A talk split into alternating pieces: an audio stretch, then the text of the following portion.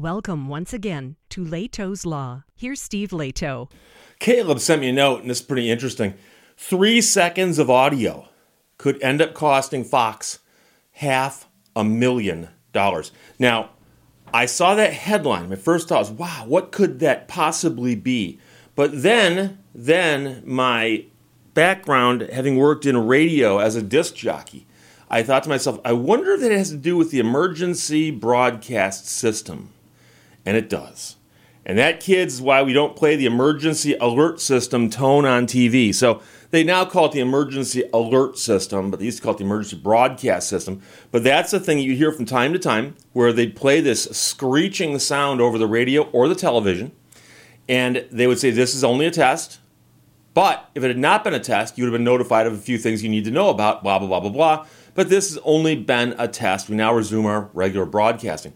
And I remember seeing that on television, I remember hearing it on the radio, but I also remember being the one running the test when I worked in the radio station. And we'd get a notice, and the notice would come over the wire, and it would say, you are to run this test at this time and log the fact that you ran the test.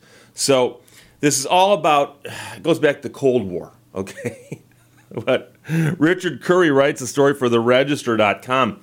Despite being a well-known illegal sound that many film and television productions have been fined over, U.S. media titan Fox stands accused of playing the emergency alert system attention tone to promote an NFL show on dozens of TV channels. So that sound, that screeching sound, by the way, it's actually a very specific sound that they're making, and it's a sound that would never occur naturally. That's why it grinds on your eardrums, okay? The FCC does police use of that sound because they want to protect its integrity. They want that sound to be something that people go, oh, that's that sound. I must pay attention. And it gets watered down if it's used inappropriately. So they want to fine Fox $504,000. And just in case you weren't aware of this, they had previously already fined a movie maker for making Olympus Has Fallen and using that sound. And apparently they also fined Jimmy Kimmel Live because he used the sound back in 2019, for which he was charged $395,000. And that's a scary concept because the FCC will often fine you for doing something and then multiply it for how many outlets you did it on. So let's suppose you had a syndicated radio show and the show is on 15 stations and you do something wrong during the show. They might say that's one violation times 15 and charge you that way. So even if you use it for comedic purposes, the FCC doesn't care. During the Cold War, the last time people genuinely feared that someone else might, end the world, the government devised a radio system to alert the entire country to a disaster, whether man-made or otherwise.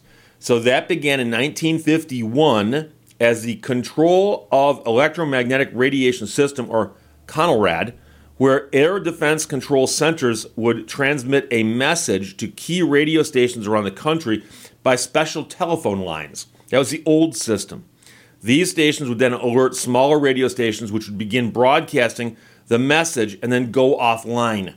Back when they would do the previous one where they notified the radio stations, the stations broadcasting it would then change their frequency to either 640 or 1240, which was supposed to be some kind of way of fooling enemy bombers if they were using radio stations as beacons.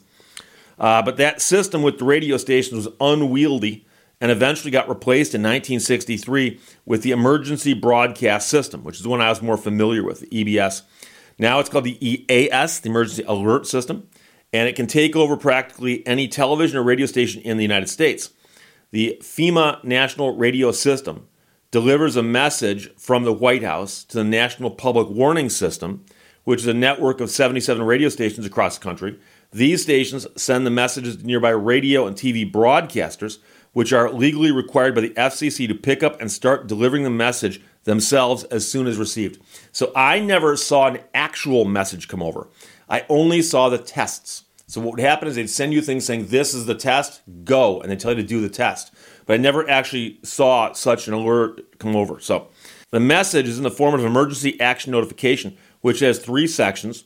The header contains information about the origin of the alert and the nature of the disaster. Then the attention signal, the sound, which is two simultaneous tones at 853 and 960 hertz. And the whole point is to get your attention. And then it followed by a voice message describing the event.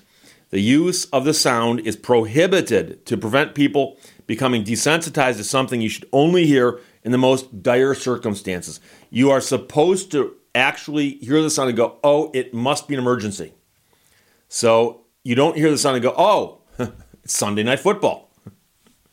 To preserve the unique purpose and effectiveness of the tones, the commission enforces laws that prohibit their use or simulation except for specific permitted uses.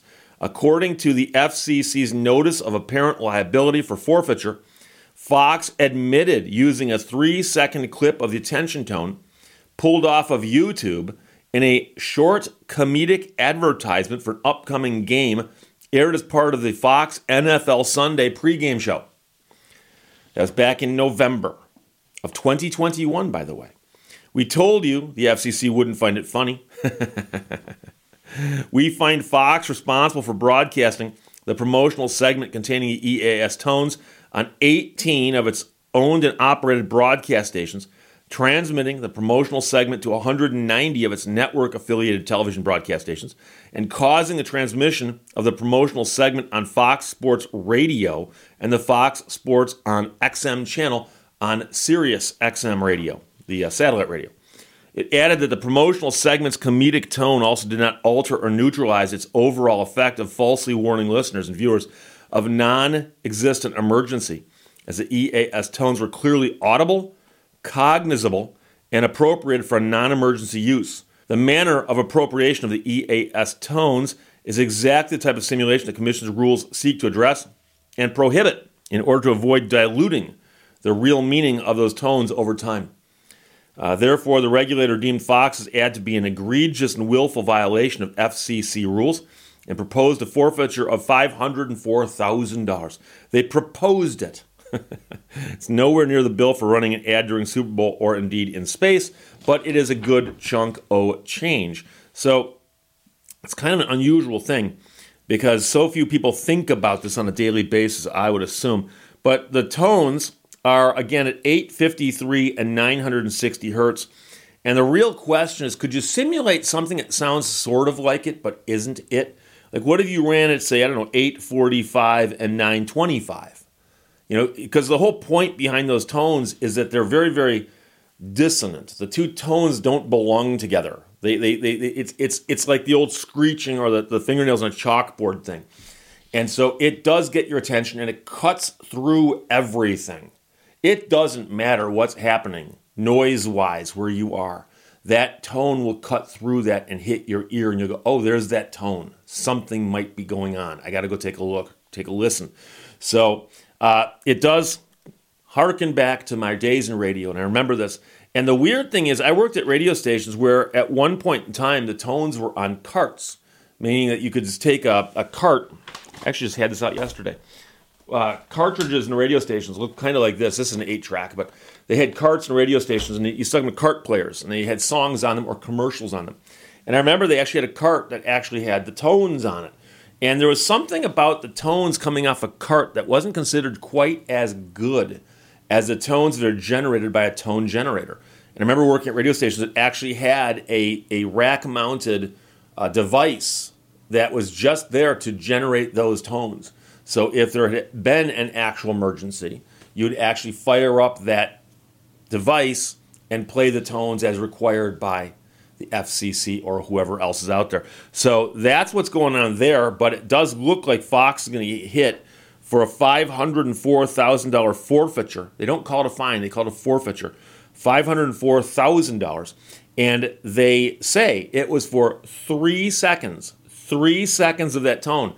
But the FCC doesn't mess around. And they say that tone is sacred. You only use that tone for emergencies or drills when you're drilling for the emergency. And I can't remember the last time I heard it on the radio or on any other device I was using. It's been a while. But I know that when I worked in radio, they would come across seemingly often enough to, oh, had another test today. I remember those. So, of course, that was a long time ago. Haven't been a disc jockey probably for 20 years or so. But there you go, from the Register.com. Caleb, thanks for sending it. Great story. $500,000 Fox has got to forfeit for using 3 seconds of the emergency tone, 3 seconds of audio, which will wind up costing them all that money. Questions or comments, put them below. Let's talk to you later. Bye-bye. Thank you for watching Lato's Law. One of the keys to happiness is patience.